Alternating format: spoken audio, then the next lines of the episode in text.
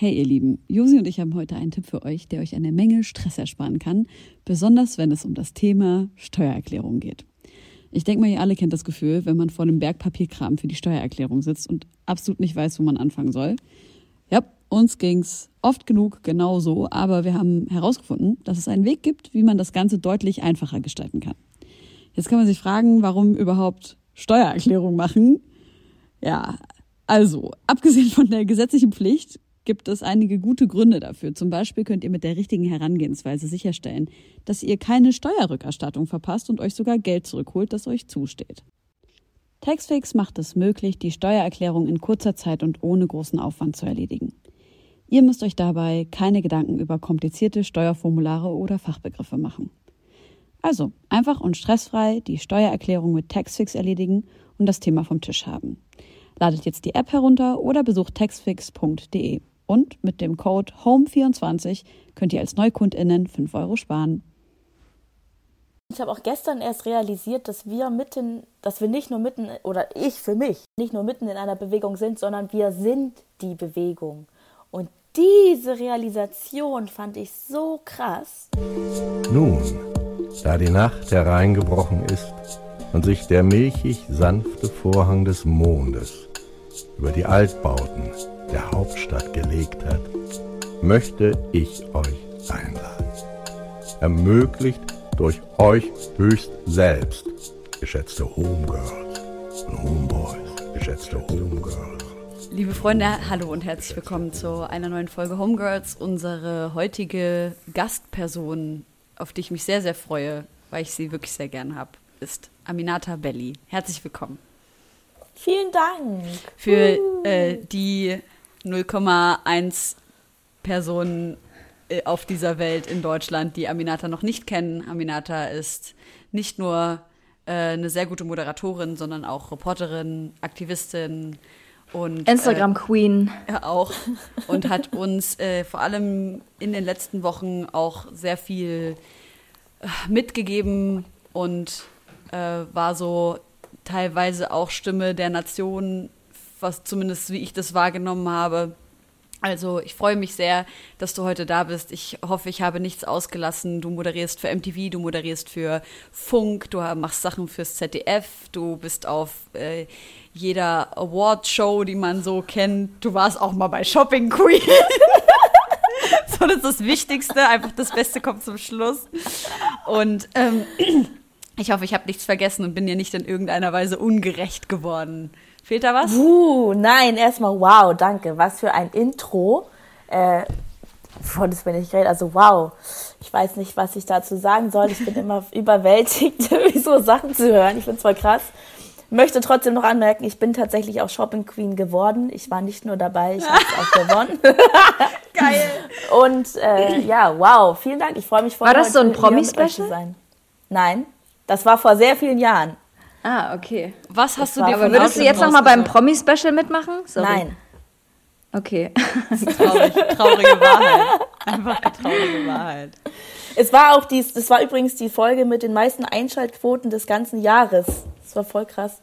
Krass, was denkst du, woran das lag? Es war sehr unterhaltsam. Hm. Ey, aber dann habe ich das bestimmt gesehen, weil ich habe mit meiner Mutter früher immer zusammen Shopping Queen geguckt, mit meinem Vater Frauenknast. Und äh, ich habe eigentlich keine, keine Folge verpasst. Ja, vielleicht. Ja. Ey, Aminata, die letzten Wochen waren ja äh, sehr bewegt. Ähm, wahrscheinlich noch viel, viel mehr, oder was heißt wahrscheinlich? Natürlich viel, viel mehr noch für dich als für all uns Menschen, die wir nicht schwarz sind. Ähm, der Mord an George Floyd ist um die Welt gegangen und äh, ja, alle Menschen sind auf einmal aufmerksam und aufmerksam mehr geworden im Hinblick auf antischwarzen Rassismus von der Polizei, aber auch strukturell in der Gesellschaft, institutionell. Und ähm, wir haben uns alle damit beschäftigt, noch viel intensiver darauf zu schauen, wie sich eigentlich auch antischwarzer Rassismus von äh, Rassismus gegenüber äh, People of Color, die nicht schwarz sind, abgrenzt. War ehrlicherweise auch äh, für mich neu, auch nochmal für mich darauf zu schauen, ähm, wie es eigentlich in meiner eigenen Community, also in der arabischen Community mit anti-schwarzem Rassismus aussieht und wie man dem auch entgegnen kann und begegnen kann. Ähm, wie hast du für dich die letzten Wochen wahrgenommen? Ich, ich weiß gar nicht, wie ich die wahrgenommen habe. Also ich habe sie auf jeden Fall mit äh, beiden Beinen total standfest wahrgenommen und, und erleben können. Es war alles sehr emotional und überwältigend und das, die ganzen Fragen und so weiter, die aufkamen und Sichtweisen war, waren vorher ja schon da. So. Das ist schon ganz vieles, was mir jetzt gar nicht neu war. Und äh, das Krasse war daran eigentlich für mich zu sehen und zu hören und zu merken, dass andere Menschen sich eben diese Fragen stellen, die für mich eigentlich schon klar waren. Und dadurch war ich total äh, sicher und standfest, sag ich mal, und, und nicht so ohnmächtig und traurig wie sonst, sondern hatte irgendwie das Gefühl, man hört uns zu, man will was hören und ich bin nicht allein oder wir sind nicht allein. Diese ganzen Menschen bei den Demos und auch die ja eigentlich beknackten Black Squares haben mir total viel gebracht und gezeigt, wie viel Solidarität einfach gerade am Start ist. Deshalb habe ich die letzten Wochen irgendwie voll ja so, ich weiß gar nicht, wie ich das sagen soll, aber gar nicht so emotional wahrgenommen, sondern einfach standfest durchlebt ja. und konnte irgendwie mit kühlem Kopf von einem ins an, von einem anderen Tag gehen. Ich muss auch sagen, was ich äh, daran so beeindruckend finde, ist, dass du trotzdem jeden Tag irgendwie auf Instagram am Start warst und irgendwie mit so positiven, mit so ja in die Zukunft blickenden ähm, Worten dich an die Leute gerichtet hast. Ähm, und das, das fand ich total ja, beeindruckend irgendwie, dass, dass man das Gefühl hatte, du kannst da äh, Kraft schöpfen und die auch weitergeben, so an deine FollowerInnen. Und gerade das Format, was ihr kurzerhand ins Leben gerufen habt, Sitzplatzreservierung, äh, da habe ich nochmal super viel gelernt. Zum Beispiel war ich auch auf der Demo, muss ich ehrlich sagen, und ich wusste, dass es eine Silent-Demo ist, aber ich wusste gar nicht, wer hat das initiiert? Ähm, mhm. Was genau bedeutet dieses Silent?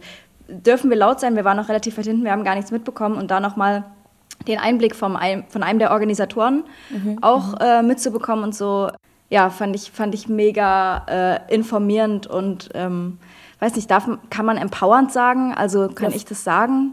Ich denke schon. Helene weiß immer am besten, wer was sagen soll. oh mein Gott, Aminata.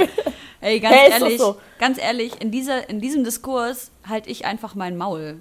Weil ich habe das einfach überhaupt nicht zu beurteilen, ja, okay. ob irgendjemand. Äh, ja, zu, das ist auch so ein Ding, ne, dass man jetzt sagen könnte, du hast das nicht zu beurteilen. Es kann aber auch sein, dass du das gelesen hast und deshalb weißt, wie ja. andere Schwarze das zum Beispiel sehen. Ich will gar nicht damit sagen, ja. dass du das dann besser weißt oder so im Sinne von dein Wissen, sondern du hast dir auch vieles erlesen, sag ich mal. Das stimmt natürlich, ja. Und weißt es einfach dadurch, dass du es von anderen vielleicht auch weißt. Was ich halt wahrnehme, ist halt, dass es so individuell ist, diese Entscheidung, ob das jetzt zum Beispiel okay ist oder nicht. Ähm, ja. Weil auch die Dinge, die ich lese, das sind ja keine in Stein gemeißelten ähm, ja. äh, äh, Dinge, die sich jetzt die zum Beispiel äh, schwarze deutsche Community als Konsens äh, äh, niedergeschrieben hat oder sowas. So ist es ja nicht. Ja. Deswegen, ich lese vielleicht Sachen von zwei, drei Personen oder fünf oder sechs und jede, jede Person hat eine andere Meinung zu gewissen Dingen. Darauf können wir auch gerne später nochmal eingehen, weil da habe ich in den letzten Wochen auch echt einiges noch dazugelernt. Ähm, mhm. und würde dann in dem Moment einfach diese mh, hm, Deutungshoheit der Person überlassen, die ähm, am Tisch sitzt, die ja. schwarz ist. Und das bist in dem ja. Fall du. Und wenn du sagst, Josi darf empowernd sagen, dann finde ja, ich. Ja, aber das finde ich auch, aber das ist ja, wie du sagst, da können wir noch mal drüber sprechen. Also irgendwie ist es schwierig, weil auch oft dann sagt die eine schwarze Person was, aber zehn andere schwarze Personen finden, dass es nicht so ist. Und nur weil die schwarze, eine schwarze Person das so fühlt, ja. sollte sie das dann vielleicht trotzdem nicht sagen. Also es ist so ein bisschen, ich finde es schwierig, ich finde es echt wirklich schwer. Ja. ja. Und deshalb habe ich da auch manchmal irgendwie Sorge, naja, das äh, kann man ja eigentlich. Sorry, bitte. Ja, aber nee, ja, das war's schon. Das kann man ja eigentlich auch niederbrechen auf dieses, ähm, ja, ich habe doch schwarze Kumpels, die mir erlauben, das N-Wort zu ja, sagen. Ja, genau, genau, genau. Also wenn man es so stumpf ähm, schon mal macht und ich werde natürlich äh, einen Teufel tun und irgendwelche schwarzen Personen verurteilen dafür. Das ist ja überhaupt nicht meine, meine ja, mein, mein, mein Platz, irgendein Urteil zu fällen darüber.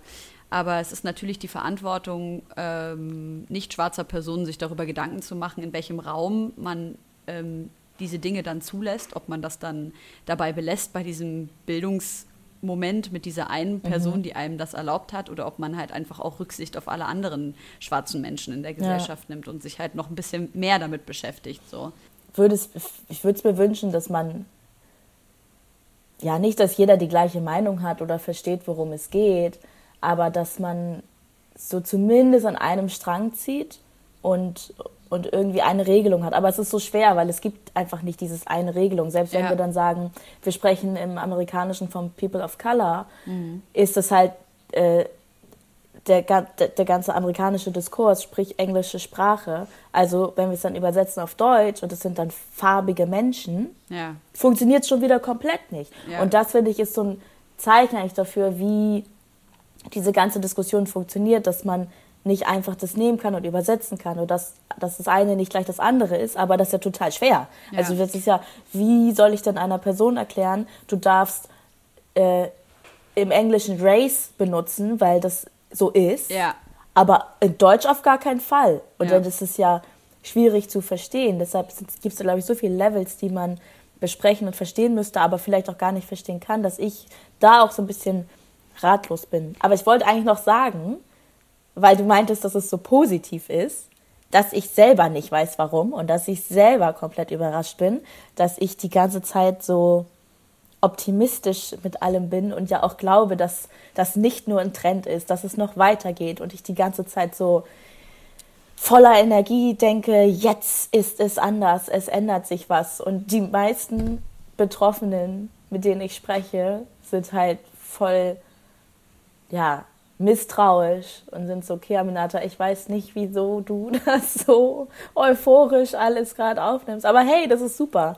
Ja, ja, man kann ich, ja auch diese, diese äh, Emotionen, die man hat, äh, irgendwie einfach in eine Energie umwandeln. Und das habe ich das Gefühl, das passiert halt ähm, bei dir gerade. Und ich glaube, generell muss man einfach auch äh, jetzt als, als jemand wie ich da, keine Ahnung, auch wenn man was falsch gesagt hat und jemand sagt es, und der andere sagt, ja, es ist aber okay, dass du das gesagt hast oder so. Ich glaube, man muss da sensibel sein, weil es sind halt einfach super emotionale Zeiten und ich würde, oder das ist auch eine Sache, die ich gelernt habe, so, ich poste eine schwarze Kachel, jemand scheißt mich dafür an, ich so, ey, voll, damit hast du auch recht. So, da muss ich jetzt nochmal drüber mhm. nachdenken und nicht beharren mit, äh, ich wollte es aber eigentlich gut machen, also laber mich nicht voll so. Mhm. Ähm, und dass da einfach auch so, ein, so eine Sensibilisierung stattfindet, dass man auch für mehrere Meinungen irgendwie offen ist. Das äh, erlebe ich zumindest gerade bei mir und da äh, bin ich auch voll dankbar dafür, dass, das, dass es da auch verschiedene Ansichten ja. drauf gibt. Und ja, also ich wollte eigentlich darauf hinaus, wie, wie das mit der Sitzplatzreservierung, vielleicht kannst du da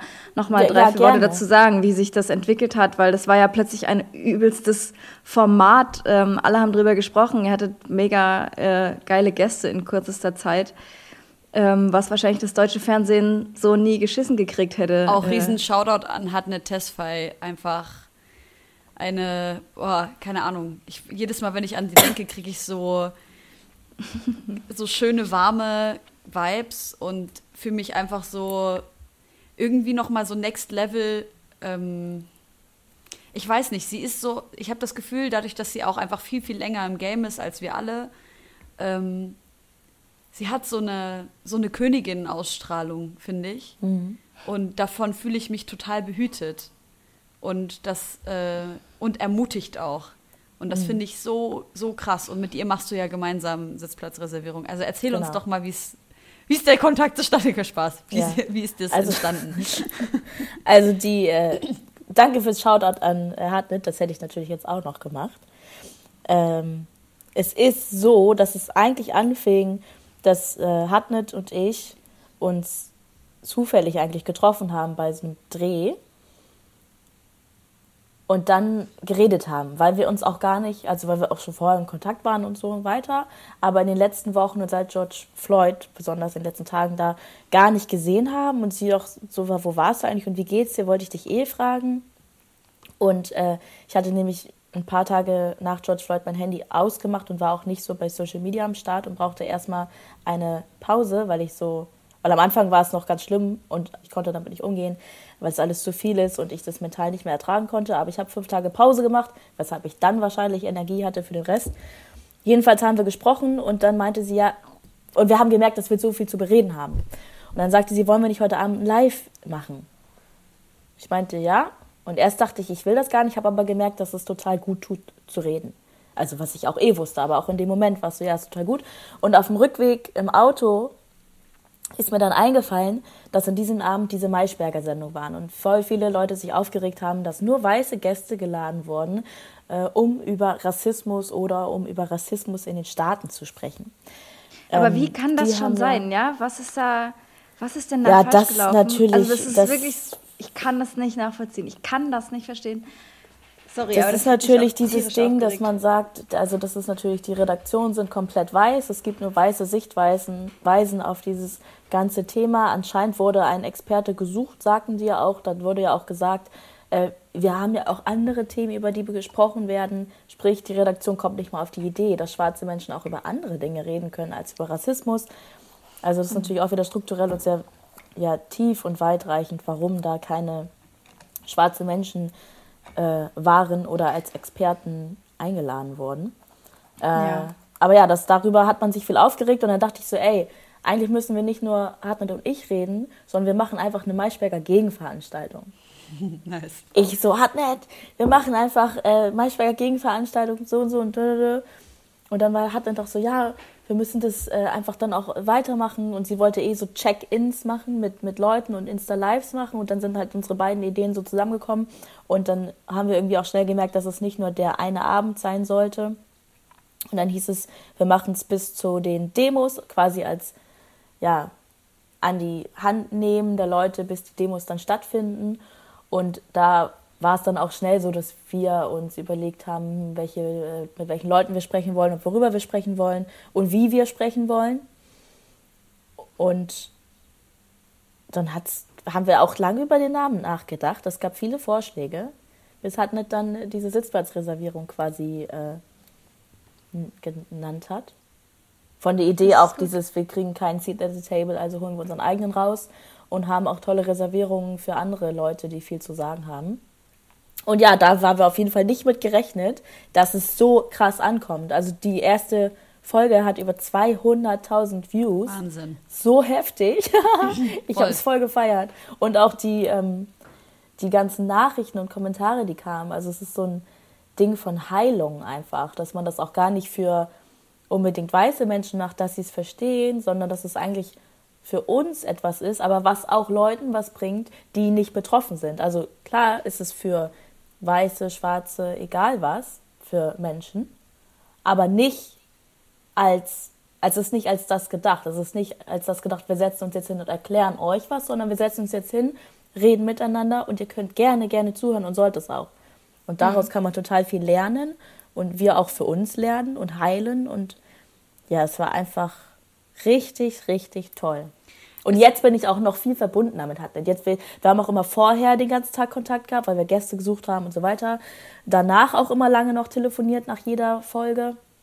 Und jetzt auch, sind auch täglich im Kontakt. Und jetzt hat sie für mich noch mehr so, äh, wie du sagtest, auch Königin, Königin-Vibes oder so Mami-Vibes auch. Hört sich verschlimmern, aber ich meine, dass man so halt aufschaut und zuhört und auch vertraut ja. und weiß, die Person hat Erfahrung und äh, tut mir gut.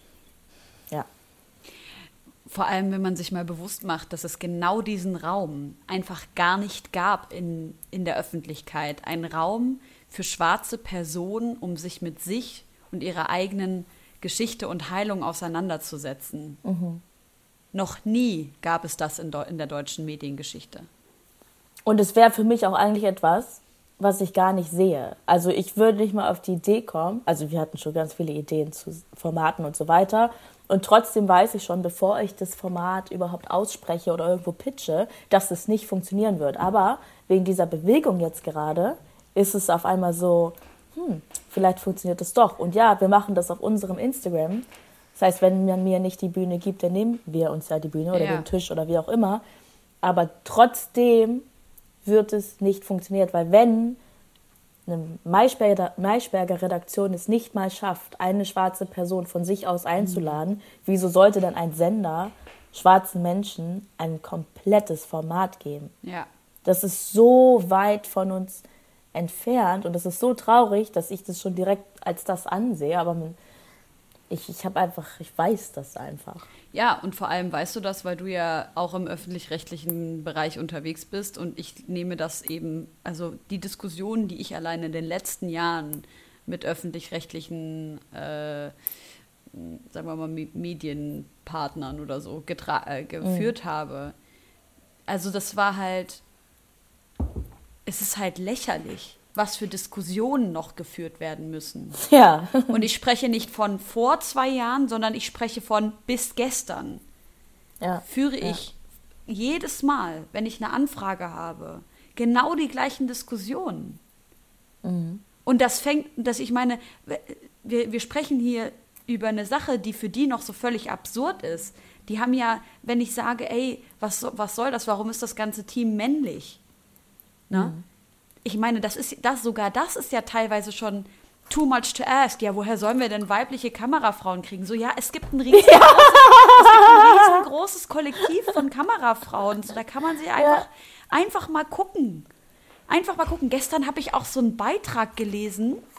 Es war so ein Zeitungsinterview, weil es ging darum, äh, so nach dem Motto Pimmelparty bei ähm, äh, im ARD, ne? Also zu viele Männer. Und ich möchte jetzt gar nicht von diesem viel wichtigeren Thema von des antischwarzen Rassismus irgendwie eine, eine, eine, Analogie ziehen zum Thema ähm, äh, Sexismus. Aber ich möchte mal diese, diese Absurdität der öffentlich-rechtlichen zum jetzigen Zeitpunkt aufzeichnen, wo wirklich ein Mann, der fürs ARD Entschei eine Entscheidungsposition trägt, in einem Interview sagt, ich kenne keine einzige weibliche Moderatorin, die einen Kai Pflaume ersetzen könnte und genauso charmant und lustig ist wie er.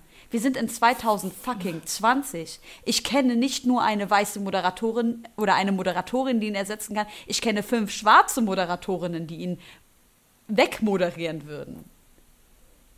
Und an dem, an dieser Stelle sind wir gerade. Allein in der Medienlandschaft sind wir so gespalten, zumindest nehme ich das so wahr, was den Wissensstand und die Wokeness eigentlich, ich mag eigentlich dieses Wort nicht, aber es gibt gerade keinen anderen oder besseren Begriff, äh, über diese Themen mitbringt. Ich habe den Anfang ja. des Satzes vergessen und einfach mitbringt am Ende gestellt. Ja, doch, kann man schon so sagen. Na, vor allem, wenn ich an mein Studium zurückdenke, weil er meinte auch mit keine Kamerafrau und so, ne? Ich habe ja äh, Mediengestaltung studiert und wir waren halt mehr Frauen als äh, Männer und es hat halt keine Frau irgendwie schlechter abgeschnitten äh, und wir haben ja super viel Kamera und Bildgestaltung und so einen Scheiß gemacht. Und ich frage mich, was die jetzt alle zu Hause machen, ja? Also, was, was denkt der denn? Was passiert denn mit den ganzen studierten, guten Mediengestalterinnen, ähm, dass man da so unreflektierten Scheiß erzählt. Aber wie geht es dir da mit den öffentlich-rechtlichen oder äh, rechtlichen? Also für mich ist es eigentlich gar nicht so getrennt, öffentlich-rechtlich oder privat oder sonst was. Ja, okay. Ich finde, die Strukturen sind eigentlich überall sehr gleich. Natürlich ist es so, dass es öffentlich-rechtlich, da hat man einen äh, Bildungsauftrag, wo ja auch wir Bürger und Bürgerinnen äh, bezahlen. Deshalb sieht man das natürlich nochmal anders. Mhm. Nichtsdestotrotz finde ich einfach, dass man generell viel diversere Redaktionen und Teams haben müsste und einfach andere Machtverhältnisse. Und dann hätte man das Problem auch nicht, dass nur weiße Männer dort sind oder gewisse Sachen entscheiden. Dann hätte man, ja, Gespräche würden vielleicht gar nicht stattfinden dann mit uns, weil die vorher innerhalb der Redaktion geführt werden würden. Aber ja. ich weiß auch, dass zum Beispiel bei Funk ich da, da sitze und auch jedes Mal sagt, wir wollen, ich, ich, ich möchte mit Kamerafrauen arbeiten. So. Jedes Mal. Und dann wird auch dafür gesorgt, dass wir mit Kamerafrauen arbeiten. Aber es ist tatsächlich schwerer, Kamerafrauen zu finden. Deshalb, klar, verstehe ich, wenn man es sich einfach machen will, dann nimmt man natürlich lieber einfach äh, den Kameramann. So, weil du dann nicht so lange suchen musst. Aber so funktioniert das ja nicht. Und ich bin natürlich dann auch müde und traurig, dass ich dann immer äh, daran erinnern muss oder dass ich auch in einer Konferenz sitze und auch in der Konferenz sage, okay, cool, wir sind alle hier irgendwie Vogue und wissen Bescheid, aber guckt euch um, ich bin trotzdem die einzig schwarze Frau oder die einzig nicht weiße Person, die hier sitzt. Mhm. So. Und auch beim Fernsehen, ich finde es echt bezeichnend, dass wenn Frauen in hohen Positionen sind zum Beispiel, dass dann auch meistens so ist, also das habe ich beobachtet und das ist auch total pauschalisiert jetzt äh, gesagt oder beobachtet, ja, sind dann so Frauen, die dann irgendwie ja so ähm, so sehr rough sind und so du denkst, okay, du musst gar nicht so, so, so zickig sein oder so gemein. Ich weiß nicht, warum dann oft so Fernsehfrauen dann, also du merkst den an, dass die ganz viel dafür kämpfen mussten, dass ja, sie da sind und Scheiße, die eigentlich oh, krass, ganz ja. sauer darauf sind, so. Und das finde ich dann auch wieder so schade, dass man dann wieder irgendwie genau diese Bilder von Vorurteilen da reproduziert von Frauen in, in mm. solchen Positionen. Das ist alles Die sich im Zweifel so, so, krass durchsetzen müssen dort, ne? Und so ja, man merkt es halt schon. lustig sein ja. müssen, um an die ja. Position zu kommen. Ja, ey, und ich denke mir so, okay, ich kann aber nichts da dafür. Ja, und ja. ich denke mir, ich kann ja, nichts voll. dafür, dass du dich da so hochkämpfen musstest. Sei doch bitte nett zu mir. Ich habe dir nichts mhm. getan. Das finde ich, das sind so Kleinigkeiten, an denen man merkt, da läuft super viel schief. Und nicht erst dann, wenn man in einer Talkshow äh, sitzt und da sieht, da, da ist nichts divers. Und vieles passiert ja auch vorher, dass, dass vorher einem gesagt wird, dieser und jener Hairstyle ist nicht erwünscht oder so. Wo es dann einfach für mich auch wichtig ist zu sagen, okay, entweder ähm, moderiere ich so, wie ich aussehe oder tschüss. Ja. Ne? Das, würde, das würde doch keinem einfallen, das zu einer weißen Person zu sagen, irgendwas ja, über den Hairstyle. Mann, krass. Ja. Und ich muss dann auch sagen, würdest du mir das nicht erzählen äh, und ich mich nicht aktiv damit beschäftigen, würde ich das gar nicht wissen. Ne? Ja, und man und, wüsste das ja eh nicht, weil letztendlich würde ich dann entweder ja. mit einer anderen Frisur moderieren oder gar nicht. Das heißt, der, der, der, dieses Gespräch darüber wird gar nicht nach außen gehen. Und ja. darüber würde gar nicht gesprochen werden. Und bei mir, das ist auch nicht nach außen gegangen. Es sind auch voll viele Dinge, die passieren, die nicht auf Instagram gepostet werden oder so, ja. wo ich mich mit Leuten auseinandersetze und erkläre, warum dieses oder jenes Verhalten rassistisch oder problematisch ist um versuchen, irgendwie in, in, in, in deren Arbeitsweise irgendwas zu ändern, ohne das auch an eine Glocke zu hängen, ja, ja nach voll. außen hin, so was man auch machen könnte. Aber das kriegen ja dann die Leute auch nicht mit. Auf jeder Produktion, auf der ich bin, möchte ich, dass ich schwarze Frauen mit mir sehe, Frauen mit Kopftuch mit mir sehe, damit damit das irgendwann mal Normalität ja. wird. Und ganz oft bekomme ich halt die Antwort, ja, das passt jetzt gerade nicht. Und dann. Und das ist halt so, ja, Entschuldigung, ja. Und, und dann stelle ich mir die Frage, machst du es, bekommst selber die Bekanntheit und fixst dann die Struktur danach? Mhm. Oder bist du völlig raus und es macht halt einfach irgendeine andere Person, die sich halt dann nicht dafür einsetzt. Also da bin ich ja. jedes einzelne Mal in diesem Kampf mit mir selbst. Kennst du das auch? Voll. Das ist ja auch, das ist ja auch egal, ob du das dann als äh, nicht weiße Frau hast, du hast das ja auch als Frau generell, dass du vielleicht manchmal in sexistischen, äh, in einem sexistischen Umfeld bist oder die Dinge anhören musst, bei denen du eigentlich denkst, fickt euch, ich gehe jetzt hier weg. So. Ja, ja. Aber dann doch weißt, okay, ich stecke das ein, hole mir meine eigene Macht, erkämpfe mir meine Macht und dann ficke ich euch. Ja. So. Und das ist, das ist eigentlich schade, dass wir so vorgehen müssen. Ja aber that's the way it is. Aber wie willst so, du sonst ins System reinkommen? Ne? Wie willst du sonst genau. ins System reinkommen? Es aber es gibt ja zum Beispiel dann, wenn man dann sich wie eine Esra Karakaya zum Beispiel, Karakaya, ich spreche das falsch aus.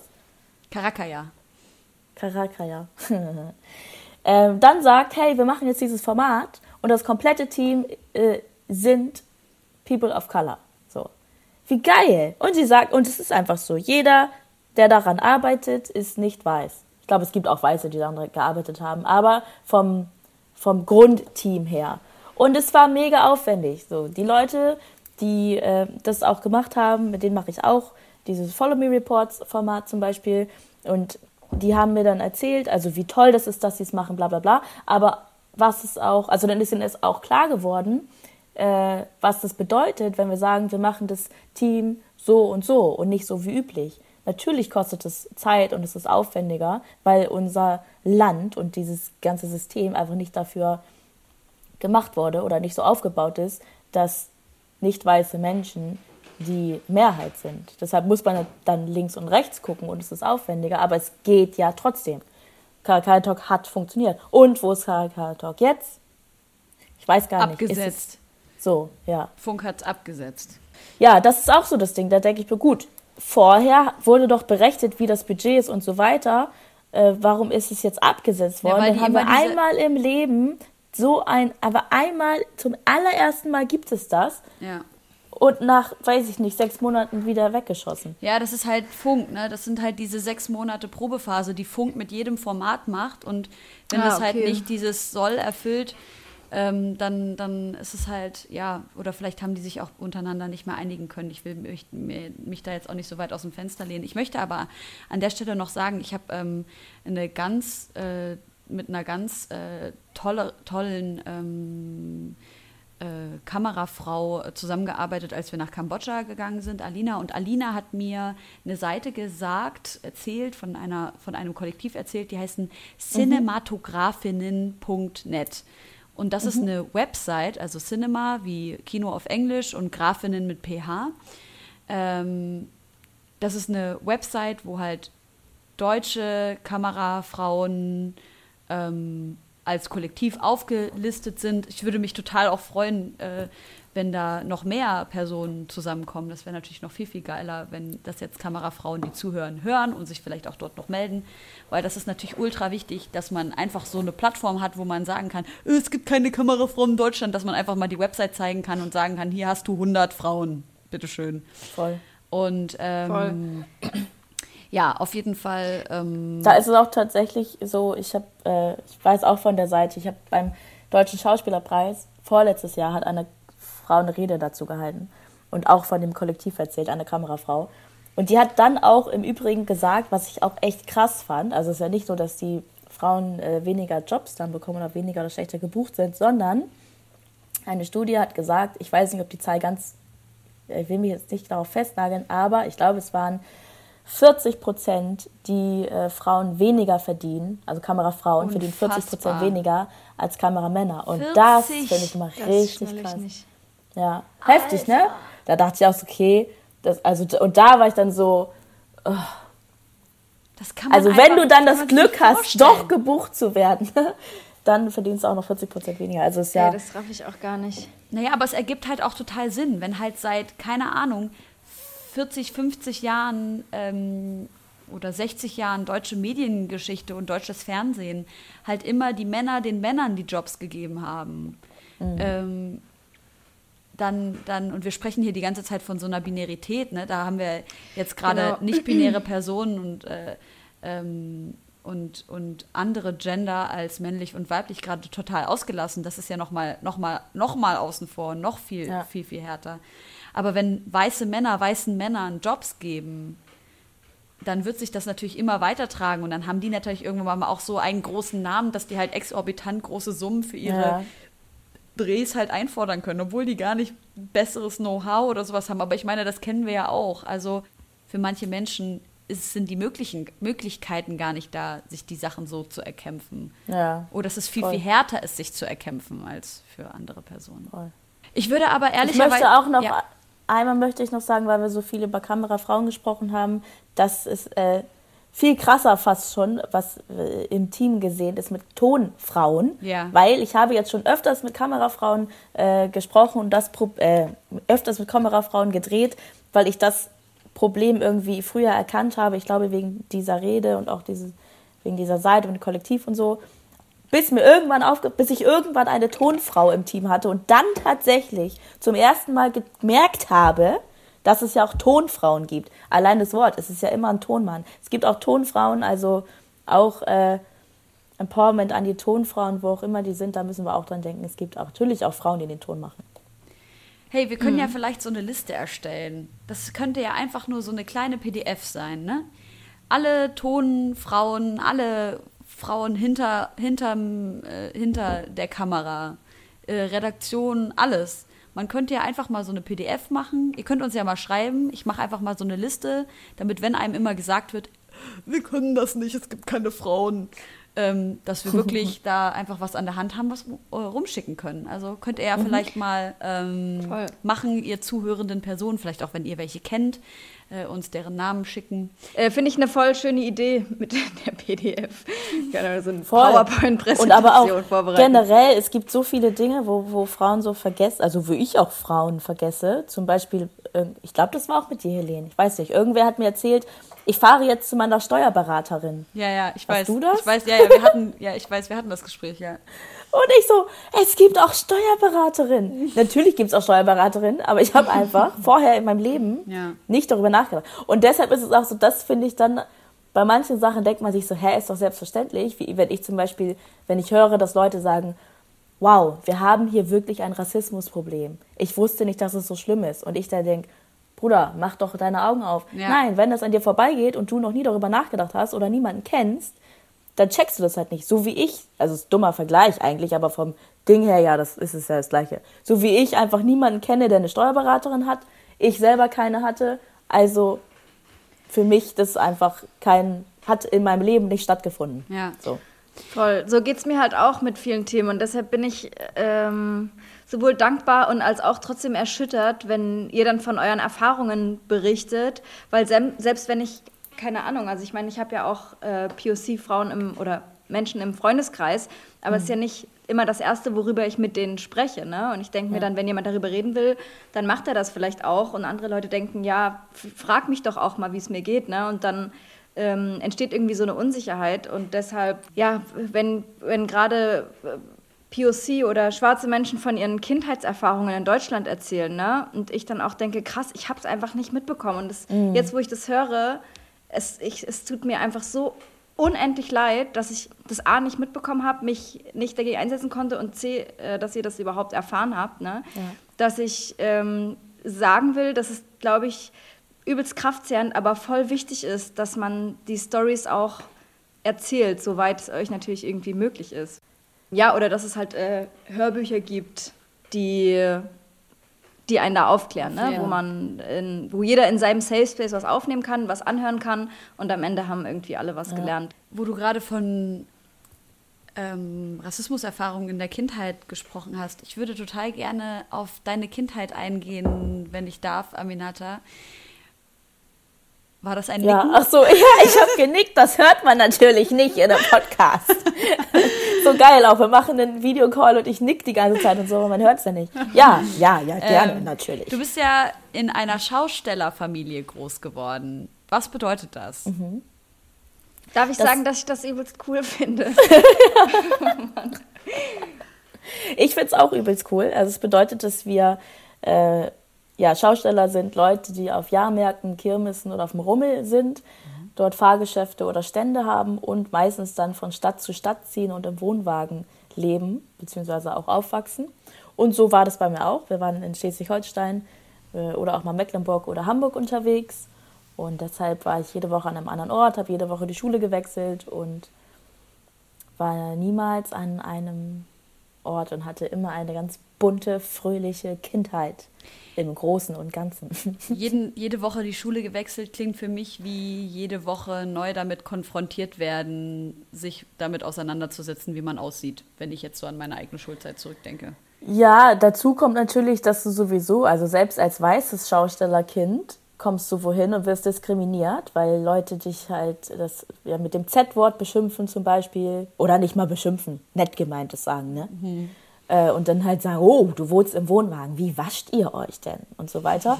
äh, und bei mir kam dann noch hinzu, dass ich dann auch noch schwarz war, wie sehr viele andere äh, in diesen meist kleinen Orten in Schleswig-Holstein nicht. Sprich, ich hatte das, ja, Exoten-Level 3000 wahrscheinlich, was ich aber auch ganz cool fand. Also ich als Kind war ich echt so, ich fand es super, dass ich ähm, ganz anders war als die anderen, habe mir da auch oft einen Spaß draus gemacht. Auch als ich irgendwann so gecheckt habe, dass, dass ich sagen konnte, was ich wollte. Man hat mir alles geglaubt. Ich habe manchmal erzählt, dass ich aus Hawaii komme. Einmal habe ich erzählt, dass mein Vater ein König in Ghana ist oder so. Nice. Also in der so Grundschule. ich war halt so voll, irgendwie. voll. Und ich habe so mir so halt Spaß draus gemacht. Also ich hatte einfach Spaß dran und habe es aber auch, glaube ich, gar nicht als so ausgrenzend gesehen. Es gab auch oft, naja, es gab auch oft mal Sachen, die nicht cool waren, aber dann bin ich vielleicht auch einfach nicht mehr dann in die Schule gegangen, weil ich war eh immer nur vier Tage in einer Schule. Einmal war es ganz, ganz schlimm, dass meine Mutter dann auch dahin gegangen ist, weil ich, weil da in der Grundschule ein Junge so radikale Sachen zu mir gesagt hat, dass meine Mutter in die Schule gegangen ist und gesagt hat, das Jugendamt muss jetzt ins, zu seiner Familie, weil wenn ein Kind in der vierten Klasse solche Sachen ja, sagt, wie der zu mir gesagt hat und was er gemacht hat, ist das ein rechtsradikaler Haushalt oder ein äh, oh, Gedankengut in der Familie, das nicht geht, weil von alleine kommt ein Kind nicht auf sowas. Da gab es ja auch noch kein Internet, also da gab es Internet, aber noch kein Social Media oder so, mhm. wo der das hätte lesen können. Also es war schon mal hier und da auf jeden Fall sehr anstrengend, aber dadurch habe ich äh, wahrscheinlich auch sehr gut gelernt, mich äh, zu erklären und zu beweisen und auch vielleicht manchmal Sachen einfach ähm, wegzustecken. Wie war das denn mit dem ähm, Gefühl für dich, nicht nur in der Schule eine besondere Stellung zu haben, sondern eben auch in diesem Schaustellerumkreis?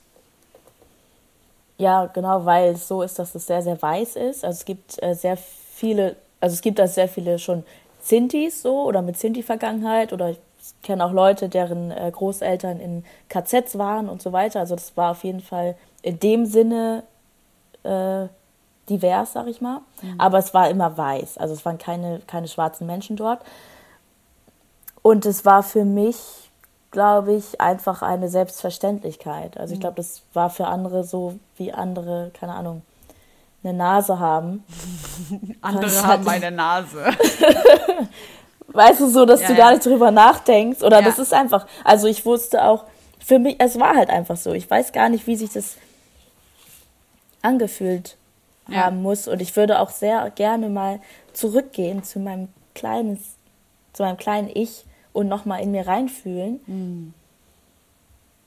Äh, ich glaube, ich war schon wahrscheinlich oft traurig oder dann auch frustriert, weil natürlich auch Kinder mich geärgert haben wegen der Hautfarbe und so. Aber mit meinen besten Freundinnen war das so, die eine war ein bisschen dicker und die andere hatte so einen Silberblick, ne? Mhm. Und die wurde dann immer geärgert, weil sie schielt und die andere war so ein bisschen, ja, dicker als die anderen, wurde deshalb geärgert. Mhm. Und ich war halt schwarz. Mhm. Und es war wahrscheinlich einfach so dann, hört sich an, als wären wir voll die Mobbing-Truppe gewesen, ne?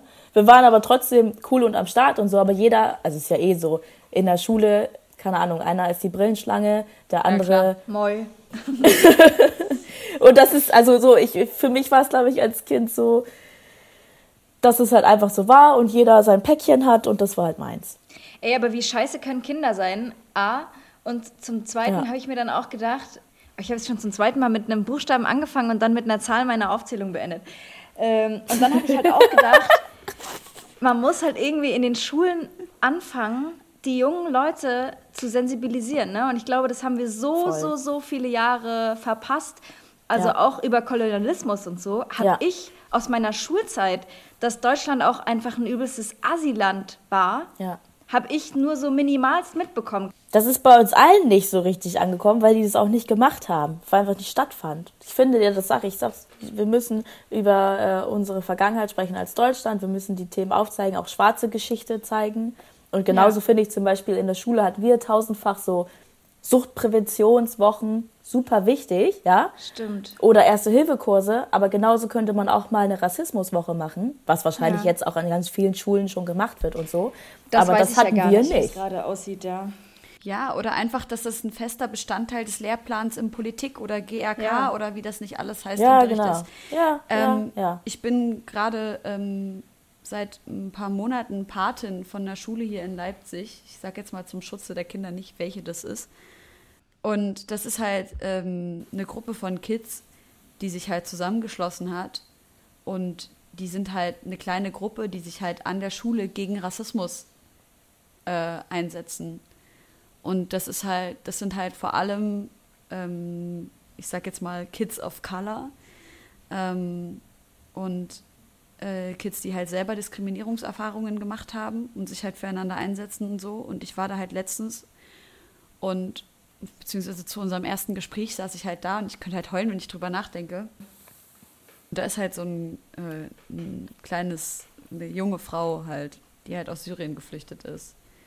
Und sie erzählt halt, ja, der Junge hat mich halt geärgert und hatte das und das und das und das gesagt. Und aber ich weiß halt, dass er das nur sagt, weil er halt nicht genug Liebe hat für sich. Und ich war halt einfach nur so, Alter, ich saß halt so da und denke halt nur an meinen Alltag und in, in, welcher Vehemenz ich versuche, gegen Rassismus anzukämpfen und in welchen Formen und wie wütend ich teilweise auch werde und mein Handy anschreie und das Internet anschreie und äh, keine Ahnung, dann wieder versuche, ruhig zu sein. Aber dass, dass einfach so ein Kind sich schon damit auseinandersetzen muss, dass es selber die Konsequenzen dafür trägt, dass ein Mensch nicht genug Liebe erfahren hat in seinem Leben.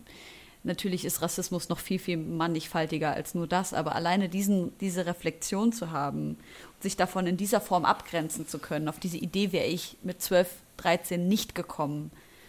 Und dennoch muss ich sagen, dass ich das ziemlich erschreckend fand, dass diese Gruppe von diesen Kindern eben so klein war, weil das ist eine mhm. riesengroße Schule wie kann es sein, dass sich nur vier, fünf Kids ähm, oder seien es manchmal sieben, manchmal acht, dafür interessieren, was gegen Rassismus zu tun. Und da bin ich voll bei euch, dass es so wichtig ist, das irgendwie in, in, in, in, die, in, in richtig zu integrieren und dass es vor allem nicht davon mhm. abhängig ist, dass Leute freiwillig kommen, um, um mit den Kindern halt über solche Themen zu sprechen weil das liegt natürlich auch daran, dass es auch wenig Personen gibt, die in der Schule arbeiten, mit denen sich die Kids teilweise auch äh, äh, identifizieren können, weil es gibt halt so ja. wenig Women of Color and Men of Color and Non-Binary People of Color and all Genders of Color, die, ähm, die einfach in Schulen arbeiten. Zumindest so, wie ich das hier in Leipzig beobachte. Bei mir an meiner Schule gab es nicht eine einzige Person, die nicht weiß war, die im, im, im, in einer Lehrerposition war. Nicht eine. Hm. Und wenn die mal so, also ich weiß noch, ich hatte eine, die war mit ähm, einem Libanesen verheiratet. Das war für mich schon Nonplusultra. Ich, das war so die einzige Lehrerin, mit der ich mich identifizieren konnte, weil ich mir dachte so, die hat einen geheiratet, die versteht mich so. Haha, lustig, ne? Aber äh, das ist so, war, naja. Und da komme ich zu einem Punkt, den ich total gerne mit dir ansprechen möchte, Aminata, und zwar ähm, das Thema Representation. Es gab ja äh, nicht vor allzu langer Zeit auch diese Kampagne von äh, Vogue, aber das ist, äh, baut natürlich äh, auf auf ähm, schwarzer Arbeit all over the world, dass halt gesagt wird, Representation matters. Also, dass es wichtig ist, dass Menschen, die schwarz sind, auch im deutschen Raum Menschen sehen, die so aussehen wie sie, in der Medienlandschaft, in ähm, allen möglichen Formen und Arten von Berufen äh, und so weiter und so fort. Wie ich das jetzt aber in den letzten Wochen auch mitbekommen habe, ist, dass sich auch sehr viele Menschen dagegen ausgesprochen haben und gesagt haben, Representation does not matter. We don't care about representation. Äh, wir wollen jetzt gerade einfach nur, dass ihr aufhört, uns umzubringen. So, wie, wie nimmst du diesen Diskurs wahr oder nimmst du ihn überhaupt wahr? Nee, das ist eine Forderung, die ich so gar nicht mitbekomme oder höre. Und ich glaube, dass es auch einfach eine Frustration ist. Natürlich geht es darum, dass äh, man uns nicht mehr umbringt, aber äh, es geht auch um sehr viel, viel mehr. Und man sollte das andere auch auf gar keinen Fall vergessen, weil das eine führt ja zu dem anderen. Wenn Representation matters, natürlich. Weil wie sorgt man dafür, dass man am Ende nicht äh, aufgrund von weißer Vorherrschaft erschossen wird, dass man am, von Anfang an mit drin ist, dass von Anfang an in der Politik schwarze Menschen sind, die Sachen entscheiden, dass von Anfang an Kinder auch schwarze Lehrer haben und sehen und wissen, schwarze Menschen sind nicht nur in den Rollen vorhanden, in denen viele sie vielleicht gern sehen würden, sondern überall. Ja. Das würde ja dafür sorgen, dass man ein ganz anderes Verständnis hat für äh, Schwarzsein oder Weißsein und letztendlich das Problem meiner Meinung nach eindämmen. Ähm, was ich aber auch noch sagen wollte, das muss ich einmal sagen, bevor ich es vergesse. Du hast gesagt, dass es dich erschüttert zu sehen, wie wenig Kinder sich interessieren für den Kampf gegen Rassismus. Und ich glaube gar nicht, dass es was mit Interesse zu tun hat, sondern mit Energie auch. Und ich glaube, dass viele, viele Kinder gar nicht wissen, dass sie was dagegen machen können, beziehungsweise sich so daran gewöhnt haben, dass es halt eben so ist, dass sie nicht das Gefühl ja. haben, sie könnten jetzt dagegen aufstehen oder was tun, weil die mhm. Welt ist so, wie sie ist. Und ähm, sich davor zu schützen beziehungsweise seine Energie, seine Energie auch zu schützen, ist ja auch eigentlich ganz klug. Ja, klar, so. hast du recht. Deshalb kann ich schon verstehen, dass andere Kinder dann sagen, yo, ich gehe lieber zum Fußball.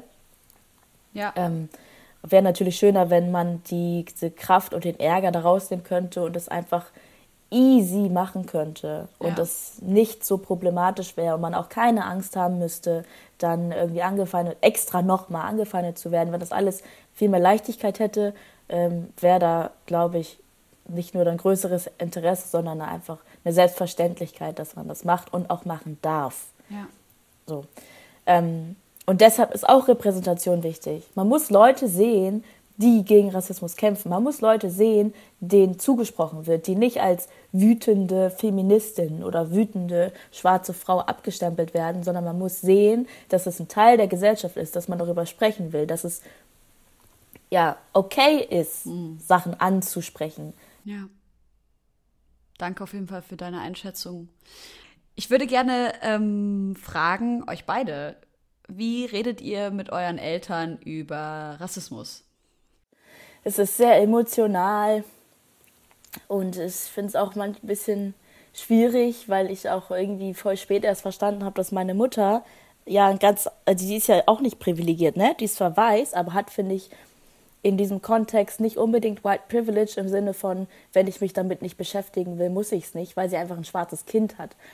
Ähm, und diese Tatsache, dass weiße Frauen schwarze Kinder bekommen, war für mich immer irgendwie gar nicht so ein Ding, weil ich halt es immer um mich nur gedreht habe. Aber äh, weiße Frauen, die schwarze Kinder bekommen, müssen sich auch mit Rassismus auseinandersetzen, haben auch Angst, dass dieses Kind von äh, ähm, Rassisten beleidigt, ermordet oder sonst was wird. Und es ist so eine stetige, so ein stetiger Austausch. Und dazu kommt dann am Ende, dass die weiße Frau ja dann irgendwann zu dem Punkt kommen könnte, dass sie schuld daran ist, dass das Kind all das erfährt. Weil sie hat sich ja den Partner ausgesucht. Oh. Das heißt, das ist eine sehr emotionale, schwierige Angelegenheit. Aber meine Mutter ist da äh, ein, guter Gesprächspa eine gute Gesprächspartnerin und ist so natürlich voll solidarisch und es ist eher anstrengend, glaube ich, weil es dann eine Mutter- Mutter-Kind-Beziehung-Sache ist, als dass es, die Rass als dass es anstrengend des Rassismus-Themas Wegens ist. Wow. Aber meine Mutter zum Beispiel war auch bei den Demos und so und äh, Und ich glaube, sie ist übel stolz auf dich, oder? Ich meine, alle, die dein Instagram verfolgen, kennen irgendwie auch deine Mama, muss man sagen. Das ist auch so geil. Sie sagt, sie war bei der Demo und sie war so, sie wurde viermal angesprochen. Geil. Das Und auch so von, süß. sie meinte, und auch von stern.de. Die wollten ein Statement, das hat sie dann aber nicht gegeben, weil sie auch meinte, sie sollten lieber auf der Black Lives Matter Demo schwarze Menschen fragen. Mama. Wie sie das finden. Nice, ne? Mama. Ja. Aber sie war auch so, ja, dann, und die, hat- also Stern wusste auch, wer sie ist. Das war richtig, ich finde es richtig witzig, aber auch Mama ist ein OG. Ja. Willst du drüber reden, wie du mit deinen Eltern über Rassismus sprichst? Also ich glaube, was, was für mich interessant ist, ist, dass, äh, dass ich in Gespräche mit meinen Eltern gehen kann, in denen ähm, oder gehe, in denen Dinge thematisiert werden, die äh, Rassismus-Erfahrungen widerspiegeln, die aber von einer älteren Generation gar nicht als rassistisch wahrgenommen werden. Also eben zum Beispiel diese Frage, wo kommst du eigentlich her? Nein, wo kommst du wirklich her? Ähm, ist ja auch eine Frage, die ich bis vor, sagen wir mal, drei, vier Jahren auch nicht als rassistisch gewertet habe und nur durch diese viele Bildungsarbeit, die ich konsumieren durfte, ähm, ich auf diesen Punkt gekommen bin, dass es ja doch eine Form von Rassismus sein kann. Nicht immer ist diese Frage rassistisch, aber es kann sein, dass sie rassistisch ist. Ähm, dass wir schon über so, sowas gesprochen haben und dass zum Beispiel so Sätze wie Mensch, du sprichst aber gut Deutsch von, ähm, und das sehe ich bei vielen ähm, Migra-Familien, dass die Eltern das total als Kompliment sehen und dass sie sich total darüber Ja. freuen. Ähm, ähm, Aber ist ja auch klar, die sind ja auch tatsächlich hergekommen. genau, klar, Und aber, aber was würde erwartest jetzt als außenstehende Person, ja, ja, das sowieso, das, das ist klar. Aber da hat man vielleicht immer noch als äh, Person, die hergekommen Ja. ist, ja tatsächlich mal Deutsch dann auch Voll, gelernt. voll. So. Klar könnte man das dann irgendwann akzeptieren, dass es so ist, aber trotzdem ist ja der Grund schon so, dass sie wirklich am Anfang das gelernt haben Ja. und dann stolz darauf sein können, dass sie dieses Kompliment bekommen. Ja, voll. Und aber ähm, je mehr ich eben darüber mit meinen Eltern gesprochen habe und explizit eben auch ähm, über genau diese Situation, desto mehr wird es halt auch wahrgenommen. Und das fand mhm. ich sehr, sehr, sehr interessant. Und ich äh, äh, weiß gar nicht, ob ich das so gut finde, dass ich jetzt meinen Eltern zum Beispiel erzählt habe, dass in, manchmal frage ich mich, ob das so gut ist, dass ich meinen Eltern erzähle, dass XYZ rassistisch motiviert ist, weil ich mir denke, die haben das mhm. vorher als positiv wahrgenommen und jetzt ist es denen schon auch ein Dorn im Auge und frage mich halt, mhm.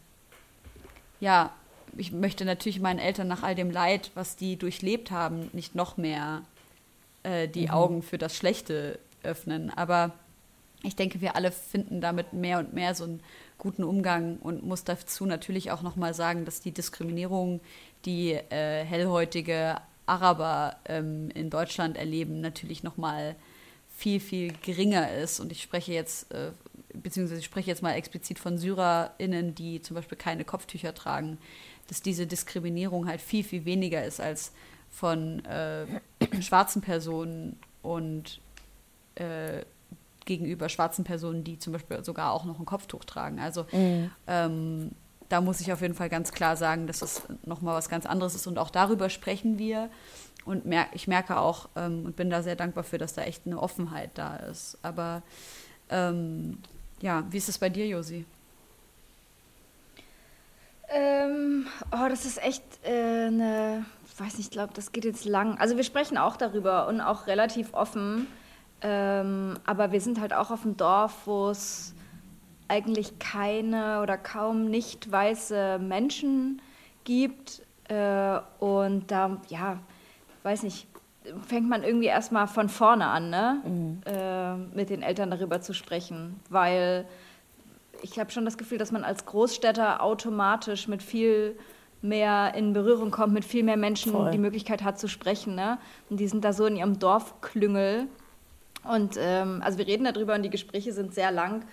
Und ähm, ich glaube auch, dass sie sich da ihre Gedanken drüber machen und dass es trotzdem da, wo ich herkomme, einfach im Osten genug Leute gibt, die AfD wählen und da fängt man ganz woanders erstmal ja, an. Ne? Da fängt man erstmal an mit, warum, warum darf man N-Wort-Kuss nicht mehr sagen, so, ne? Also, ja, zum Beispiel, also das ist jetzt ja nicht unbedingt so krass, aber wahrscheinlich ja im, im Allgemeinen dann fängt man erstmal an, denen zu erklären, warum man nicht AfD wählen sollte. Also meine Eltern wählen jetzt auch nicht AfD, aber Klar. dann wählt der Nachbar und dann wird der Bürgermeister und irgendwo gibt es ja. immer rechte Strukturen auf den Dörfern und äh, da fangen die Gespräche eigentlich so an bei uns zu Hause. Ja. Auf jeden Fall wollte ich eigentlich sagen, finde ich es sehr interessant, dass wir zu dritt darüber sprechen, weil du weiße Eltern hast und weiß bist und deshalb ja gar nicht mit ihnen reden müsstest und ihr gar keine Erfahrung habt ich schwarz bin, meine Mutter weiß es, ich mit ihr reden muss, aber sie gar keine Erfahrung hat und ich ihr nur erklären kann und sie kann zuhören und du hast ja Eltern, die Erfahrung haben, also könnt ihr ja auf einer ganz, also wir alle müssen ja so anders mit unseren Eltern ja. darüber reden und jeder hat so einen anderen Gesprächspartner, Voll. dass es ja komplett, also die Vorstellung für mich voll irre ist. Ja. So. Ich weiß auch gar nicht, Stimmt. ob du zum Beispiel in deinem Leben so Sätze gehört hast wie, du wirst dich du musst dich doppelt und dreifach anstrengen. Ach so, ja.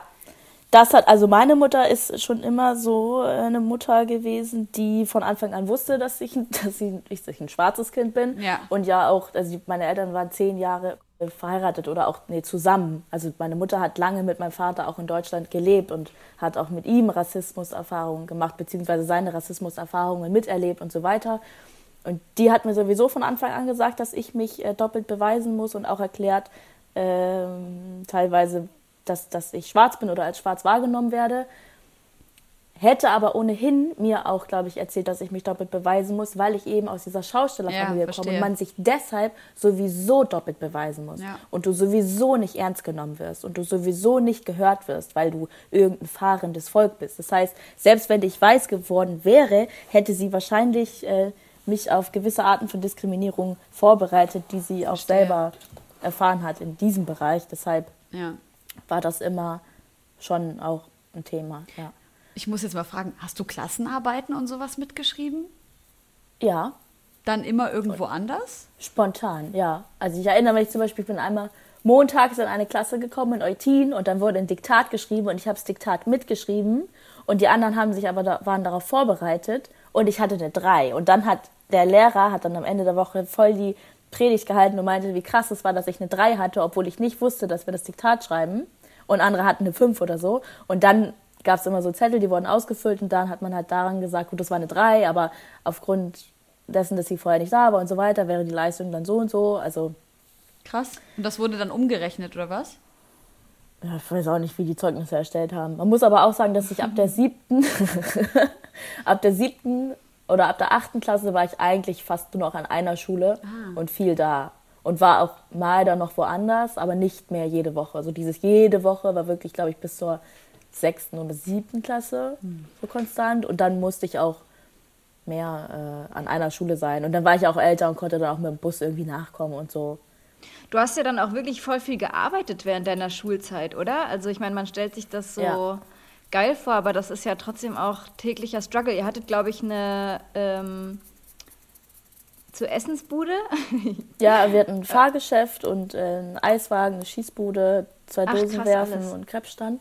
Schon einiges. Und bist du in allem auch richtiger Pro? Nee, also eine Schießbude war ich nie, weil ich zu klein war und die dann verkauft wurde, glaube ich, als ich alt genug war. Ich bin aber ein absoluter Crepe-Pro. Ich drehe ja auch sehr gern Crepe. Macht mir Spaß. Dosenwerfen natürlich auch irgendwie, aber ja. Aber bei Schaustellerkindern ist es auf jeden Fall auch so, dass man ja die Time of their life oder die, die, die beste Zeit hat als Kind, weil man immer Geschäfte fahren darf und man, keine Ahnung, ganz nach Zuckerwatte isst. Aber Schaustellerkinder müssen sehr früh sehr viel auch mitarbeiten. Es ist halt so Familienbetrieb und es ist selbstverständlich, ja. dass die Kinder mitarbeiten. Und es ist auch in vielen Familien so, dass es selbstverständlich ist, dass die Kinder, keine Ahnung, nach dem Hauptschulabschluss dann arbeiten, weil du musst halt arbeiten. So, ja.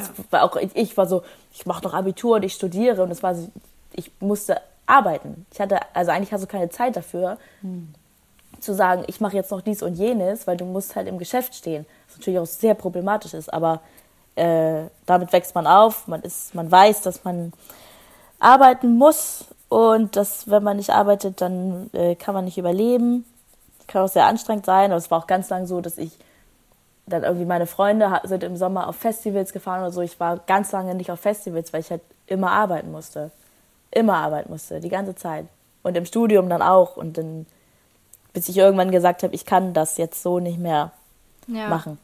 Ich finde das sowieso eigentlich krass. Das wollte ich eigentlich in meiner Vorstellung von dir sagen, dass ich wenig Leute kenne, also persönlich kenne, von denen ich jeden zweiten, dritten Tag überrascht bin, wie sie immer noch weiterarbeiten. Also, dass ich, also weißt du, was ich meine? Es ist so, du sagst so, mhm. am Montag du bist auf dem Job und am Dienstag hast du irgendwie den ganzen Tag 40 Calls und dann hast du am Mittwoch den nächsten ja. Job.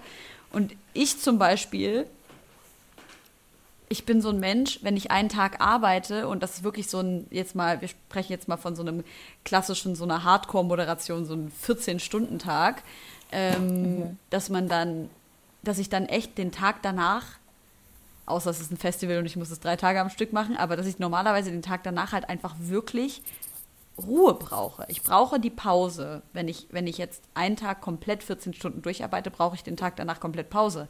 Und ich sehe, beobachte dich dabei, wie du 14 Stunden arbeitest und am nächsten Tag bist du wieder komplett am Start, als wäre nichts gewesen. Mhm. Würde auch lügen, wenn ich sagen würde, das setzt mich nicht unter Druck. Oh nein. Aber ich habe mich damit, das ist, äh, das ist auch so ein bisschen das Finn-Kliman-Phänomen, glaube ich, was äh, Josi, ja. Josi manchmal erzählt, dass sie sich davon unter Druck gesetzt fühlt. Ja, fühle ich sehr. Deshalb fand ich es auch sehr bezeichnend, dass Finn, irgendwann meinte Finn zu mir, Aminata, du erinnerst mich sehr an mich. Und ich dachte, ach du Scheiße. Nein! Ich weiß genau, was er meint. Ja, dieses, dieses hyperaktive, wir sind Hansdampf in allen Gassen und äh, man heilt sich so viel auf ja.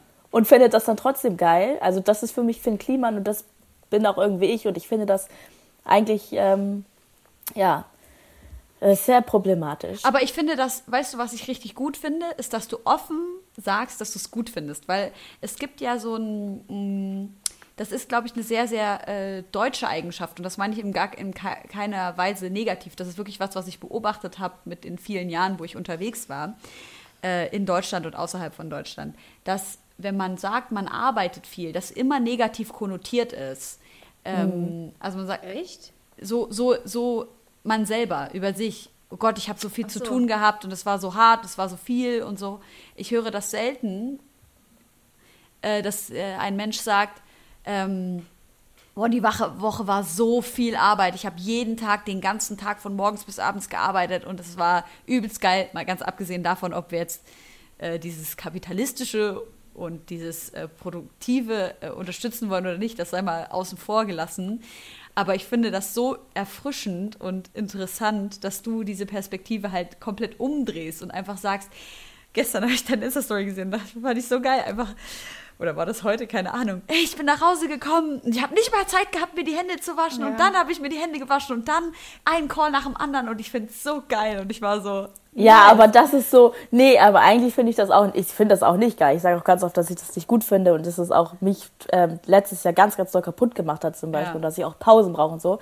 Aber ich finde, also dass ich, ich, das gerade finde ich geil, dass ich noch Energie habe. Ja. Das finde ich so geil dass ich so viel mache und mir macht es gerade Spaß und ich habe immer noch Energie und habe Lust darauf. Und das finde ich voll geil, dass es so funktioniert. Ich denke mhm. mir die ganze Zeit so geil, das ist voll geil, dass es funktioniert. Ich muss es jetzt einfach ähm, genießen und ja, mitnehmen. Ja. Wahrscheinlich auch, weil ich habe keine Kinder. Ich habe nur mich. Ne? Ich muss nur auf mich und meinen Körper acht geben und habe keine Verantwortung für andere Menschen. Ich glaube, deshalb habe ich so viel äh, Energie oder ja, Zeit gerade dafür, all das zu machen. Mhm. Ähm, und das finde ich eigentlich, das ist eher so eine Appreciation, gar nicht für, ich arbeite so viel, sondern eigentlich bin ich dankbar dafür, dass ich so viel machen kann. Ja, verstehe.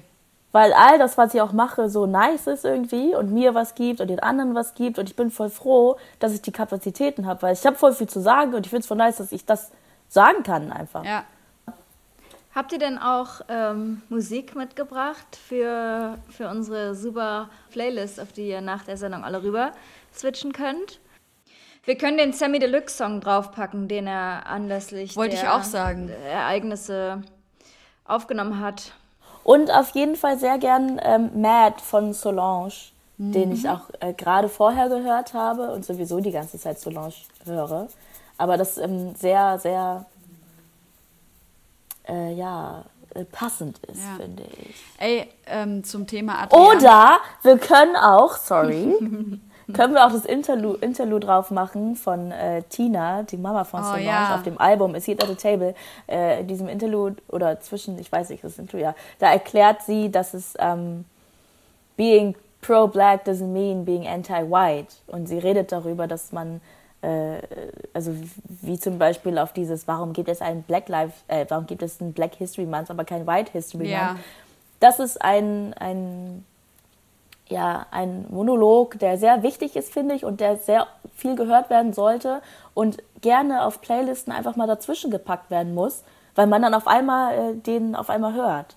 Genauso wie Tupoka Ogettes, äh, äh, Tupoka Ogettes Monolog auf dem BSMG-Album, mhm. das auch irgendwie eine Minute geht oder so, aber so ein Pixar ist und Leute auf einmal denken, oh, was hat sie denn gerade gesagt? Stimmt. Auch Leute, die vielleicht Exit Racism von Dupoka nicht lesen würden, aber die das dann gehört haben. Ja. Deshalb ist es geil, wenn sowas bei Playlists dazwischen ist.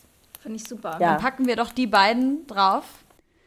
Es ist so ein bisschen, ich frage mich so ein bisschen, was wäre passiert, wenn das hier 2012 gewesen wäre, als alle gesagt haben, die Welt wird untergehen. So, it's literally that. Also ich ich habe auch mir letztens darüber Gedanken gemacht, wie werden wir auch mit unseren Kindern über dieses Jahr sprechen, weißt du? Das denke ich da mir ist, auch. Das finde ich auch sehr, sehr spannend und ich habe auch gestern erst realisiert, dass wir mitten, dass wir nicht nur mitten, oder ich für mich, ja, oder wir, nicht nur mitten in einer Bewegung sind, sondern wir sind die Bewegung. Ja, Mann. Und diese Realisation fand ich so krass. Ja weil ich es auch so schade fand, dass man irgendwie nichts ist. Also ist ja nicht so schlimm, nicht jede Generation muss für was stehen, aber da gab es schon letztes Jahr Fridays for Future, was aber meiner Meinung nach nicht wir waren, Richtig. sondern die Jüngeren. Mhm. Und wir waren irgendwie so, ja, schwebten daher in unserer Millennial-Blase. und auf einmal sind wir jetzt das, die ja. aller, allergrößte Bewegung überhaupt. Ja. Und äh, davon so ein großer Teil zu sein, ist für mich unfassbar eindrücklich und krass. Ja. Und auch äh, sehr, sehr, ja, ich fühle mich, ich bin total beseelt und glücklich darüber, dass das jetzt schon so ist. Das schwarze Mensch, kam ein schwarzes Mädchen bei der Demo zu mir, hat mich ganz doll in den Arm genommen und geheult und gesagt, danke für alles, was du für uns tust, Aminata. Oh und ich war so, boah, und dann musste auch weinen. Und äh, ich glaube, dass eines Tages die Kinder uns sehen werden und sehr stolz auf das sind, was wir hier geschaffen haben und machen, trotz Corona und des vermeintlichen Weltuntergangs so stark sind Ja. und äh, das Ganze nutzen, um die Welt und Strukturen wieder zurechtzurücken. Zumindest versuchen wir es. Ja. Ich habe aber ähm, auch noch Musik, die ich gern drauf auf die Playlist werfen möchte. Und zwar äh, ein Song, ich glaube, ich hoffe, ich spreche ihn richtig aus, äh, Tubale von den Viva Con Agua All Stars. Da ist zum Beispiel mhm. Guinea Stallion am Start gewesen, äh, Musa, Boos. Nice. Ähm, richtig, richtiger gute Laune-Song, äh, der einem richtig nice Vibes vermittelt. Ähm, eh auch einfach nice, dass Viva Con Aqua sich abgesehen von ihrer ähm, von ihrem Engagement, äh, was sie haben für die ganzen Projekte, die sie am Start haben, sich jetzt noch so der Musik widmen und wenn ich das jetzt richtig verstanden habe, auch ein Label gegründet haben, um auch ähm, Musiker zu supporten, die sie halt feiern, finde ich total nice. Und ähm, noch ein Song von Jero Vandal, den ich auch überkrass finde. Und der hat auch, der ist ein Produzent aus äh, Amsterdam und der hat auch gerade mit vielen Produzenten und ProduzentInnen ähm, so eine Aktion gestartet, bei der sie Fotos von sich posten und was über ihre Herkunft erzählen und über Erfahrungen, die sie auch als Musiker in der Szene gemacht haben. Von ich werde jedes Mal am Flughafen kontrolliert mit meinem ganzen Scheiß und äh, sich einfach auch ähm, oder sehr offen geben auf Instagram abseits äh, der wahnsinnig geilen Musik, die sie machen. Äh, und der hat einen Song gemacht mit Olivia Nelson, so eine, eine junge Londonerin. Und der heißt Someone That You Love.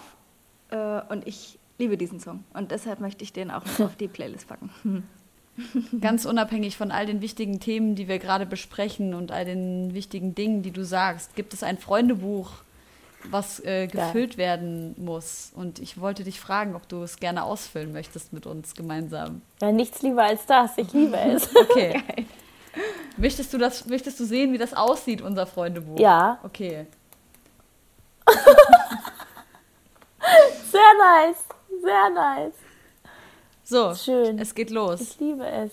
Name, Aminata Belli, Beruf. Moderatorin und Reporterin. Das wollte ich mal werden.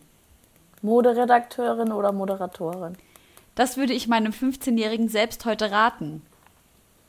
Alles wird gut. Muss nur warten. Mein tollstes Erlebnis. That's a lot. Mein tollstes. Mein tollstes Erlebnis war äh, mit bei Shayham von Broses zu Hause mit Shayham und seiner Familie zu sein, nachdem ich seiner Tochter zum ersten Mal Braids gemacht habe und wir Chicken gegessen haben. Ich habe ihr davor gezeigt, wie man Durek aufsetzt. Dann hat sie das Chicken gegessen, was die Frau gemacht hatte, also seine Frau. Und Shay und ich haben uns angeguckt und mussten laut lachen. Oh und die Mann. Tochter hat gesagt, was ist denn? Und Shay hat gesagt, ach, alles gut, du verstehst es nicht. Und dann dachte ich, das war das tollste Erlebnis und es ist unfassbar, weil ich als Kind der allergrößte Shayham-Fan auf der ganzen Welt war. Und jetzt äh, dort zu sitzen und diese Erfahrung zu haben und auch die Erfahrung mit dem Schwarzsein des Kindes zu teilen, war für mich eins der allertollsten Erlebnisse in meinem ganzen Leben. Wow. Geil. Haben wir schon mal drüber gesprochen, dass ich, ich habe doch irgendwann mal so ein Bild mit Shayam gepostet, wie ich als Ja. vermeintlicher Kinderstar neben ihm bei so einer sehr komischen Veranstaltung, die Goldene Henne oder so, irgendeine so eine Verleihung am MDR, zusammen gespielt habe und mich dann so 30 Jahre später oder 20 oder 10 Jahre später gefragt habe, was macht eigentlich Shayham? Und ich glaube, da haben wir auch drüber gesprochen Ja. äh, und geschrieben, dass er jetzt ein Kaffeegeschäft Genau. in Hamburg hat oder so. Ja, Ah, Shayham. Shayham. Das Fühle ich auf jeden Fall. Das Dümmste, was mir. Wir sind voll, wir hatten, wir waren die Fans von gleichen Sachen. Ja, übel, äh, übelster Crush damals. Wow. Diese, diese einrasierte Augenbraue. Ja. Oh, Habe ich find's auch mega. gemacht. Ja. Das Dümmste, das mir in letzter Zeit passiert ist. Ist ein bisschen Das- mies jetzt, vor allem in diesem Kontext. Eigentlich Nö, sollte es was Lustiges sein. Das, ja, das Dümmste, was mir letzte Zeit passiert ist, ist zu denken, dass ich, dass äh, Follower Humor verstehen und nicht nervige Nachrichten dann dazu schreiben. Das war echt dumm von mir. Ich weiß nicht wieso. Ich dachte, ohne Scheiß. Ich dachte so, mal gucken, wie, ähm, wie mitdenkend und humorvoll die Nice. Leute jetzt sind, die hier sind. Aber es sind ja so viele Leute, als ob dann irgend, als ob dann nicht dumme Nachrichten kommen würden. Es war echt dumm von mir. Es war leichtsinnig, aber ich habe es gelernt. Lieblingsrapper in. Ich hasse diese Frage so doll. Naja, Ihr nicht? Hä, ich Das hätte steht gedacht, dass es auf der Hand da drin. liegt bei dir. Ich hätte jetzt gesagt Solange. Was dachtest du, wer? Die rappt und singt ja. Nein, ist für mich keine Rapperin. Ist sie für euch eine Rapperin? Ich finde, sie rappt Auf und gar singt. keinen Fall. Nee, finde ich nicht. Okay. Aber findet sie das? Weiß ich Also nicht, ich hab habe sie nicht gefragt. so also ich habe sie jetzt nicht gefragt, was ihre Selbstbezeichnung ist. Also eigentlich ist mein eigentlich ist mein Lieblingsrapper äh, Tyler the Creator, muss ich Oh, sagen. ich lieb aber ich habe viele verschiedene Lieblingsrapper, Okay, wir- aber eigentlich ist es Tyler, weil ich Tyler ähm, einfach ganz, ganz, ganz doll feier und äh, auch schon mal persönlich kurz kennengelernt habe und das Nice. sehr, sehr nice war. Und ich finde, man manchmal auch Leute kennenlernt und die dann unsympathisch sind und so. Und er ist für mich einfach einer dieser Menschen, die nicht nur Lieblingsrapper, sondern Lieblingskünstler und Menschen mit allem, was er macht und tut und denkt und sagt. Geil. Also nicht mit allem, ne, wir Ja. brauchen jetzt nicht drüber reden, was früher und so weiter. Aber so wie es jetzt gerade ist, ist es Tyler, the Creator. Nice. Das würde ich gerne können. Singen. Mein größter Wunsch. In jedes Freundebuch habe ich immer geschrieben, mein größter Wunsch ist es, einmal die Spice Girls zu treffen. Ja, geil. In jedes Freundebuch. Und es ist so krass, weil es wird jetzt einfach nie mehr in Erfüllung gehen. Aber warum? Aber ja, weil das wird nicht, weil das nicht mehr geht, weil die nicht mehr zusammen sind. Also wenn dann ohne Victoria. Das heißt, die Spice Girls an sich kann ich nicht mehr treffen. Aber die sollten doch dieses Jahr eigentlich wieder auf Tour gehen. Dachte ich auch. mit Victoria. Das weiß ich nicht. Ja. Okay, na gut. schreie, Voll, voll ausrasten. So, und aufgeschrieben haben wir das Ganze am 10. Juni 2020, dem historischen Jahr. So, Josi, willst, willst du jetzt eine Abmord machen? Ähm, ja, ey, ich will auch Danke sagen für die äh, schöne Folge und dass du Zeit hast. Ich kann mir vorstellen, dass du wahrscheinlich auch neben deinem Job gerade unendlich viele Anfragen hast wegen der ganzen Formate und Instagram-Formate und alles, was du gerade noch nebenbei machst. Ähm, deshalb übel schön, dass du aus, deinem, aus deiner schönen Wohnung dich zugeschaltet hast zu uns. Ja, Mann. Ja, ich weiß gar nicht, was ich noch sagen soll. Richtig, richtig gute Moderatorin bin Wir ich. haben so viel gesagt. Es hat mir sehr viel Spaß gemacht, bei euch zu sein, mit euch zu reden. Macht es mir sowieso immer. Wir reden ja öf öf öfters hier und da oder viel. Ähm, aber auch schön, das im professionellen Zusammenhang hier im Podcast zu machen. Hat sich trotzdem angehört wie einfach eine nette, schöne Runde, wie sonst Fand auch. ich auch. Mir fällt gerade auf. Aminata, wir haben noch nie zusammengearbeitet, fällt mir gerade auf. So richtig auf professionell. Also, das ist die Premiere und dann auch noch an unserem eigenen Tisch. Ja, Mann. Weil es hätte schon öfters mal stattfinden sollen, ist dann aber doch nicht Voll. passiert. Von daher, Leute, wir kommen, wir machen euer System kaputt. Disruption. ja, Mann, wir nehmen euch auseinander und dann ist es zu spät. Vielen Dank, dass du dabei ja, Leute, bis dahin, genau, bis dahin checkt äh, Aminatas Instagram-Profil, äh, checkt unsere Playlist aus. Und setzt euch kritisch mit eurem eigenen Rassismus auseinander und antischwarzem Rassismus. Und hört die Hörbücher von Alice Hastas und Tupoka Ogette. Und bleibt am Start. Seid nicht demotiviert, wenn euch jemand auf eure eigenen Rassismen hinweist, sondern bedankt euch und freut euch, dass ihr Wissen dazu gewinnen könnt. Fordert keine Bildungsarbeit ein, bildet euch selber. Ich weiß gar nicht, was ich alles noch sagen soll. Vielen Dank fürs Zuhören. Danke, Aminata, dass du da warst und bis ganz bald. Bis bald. Vielen, vielen Dank. Tschüss.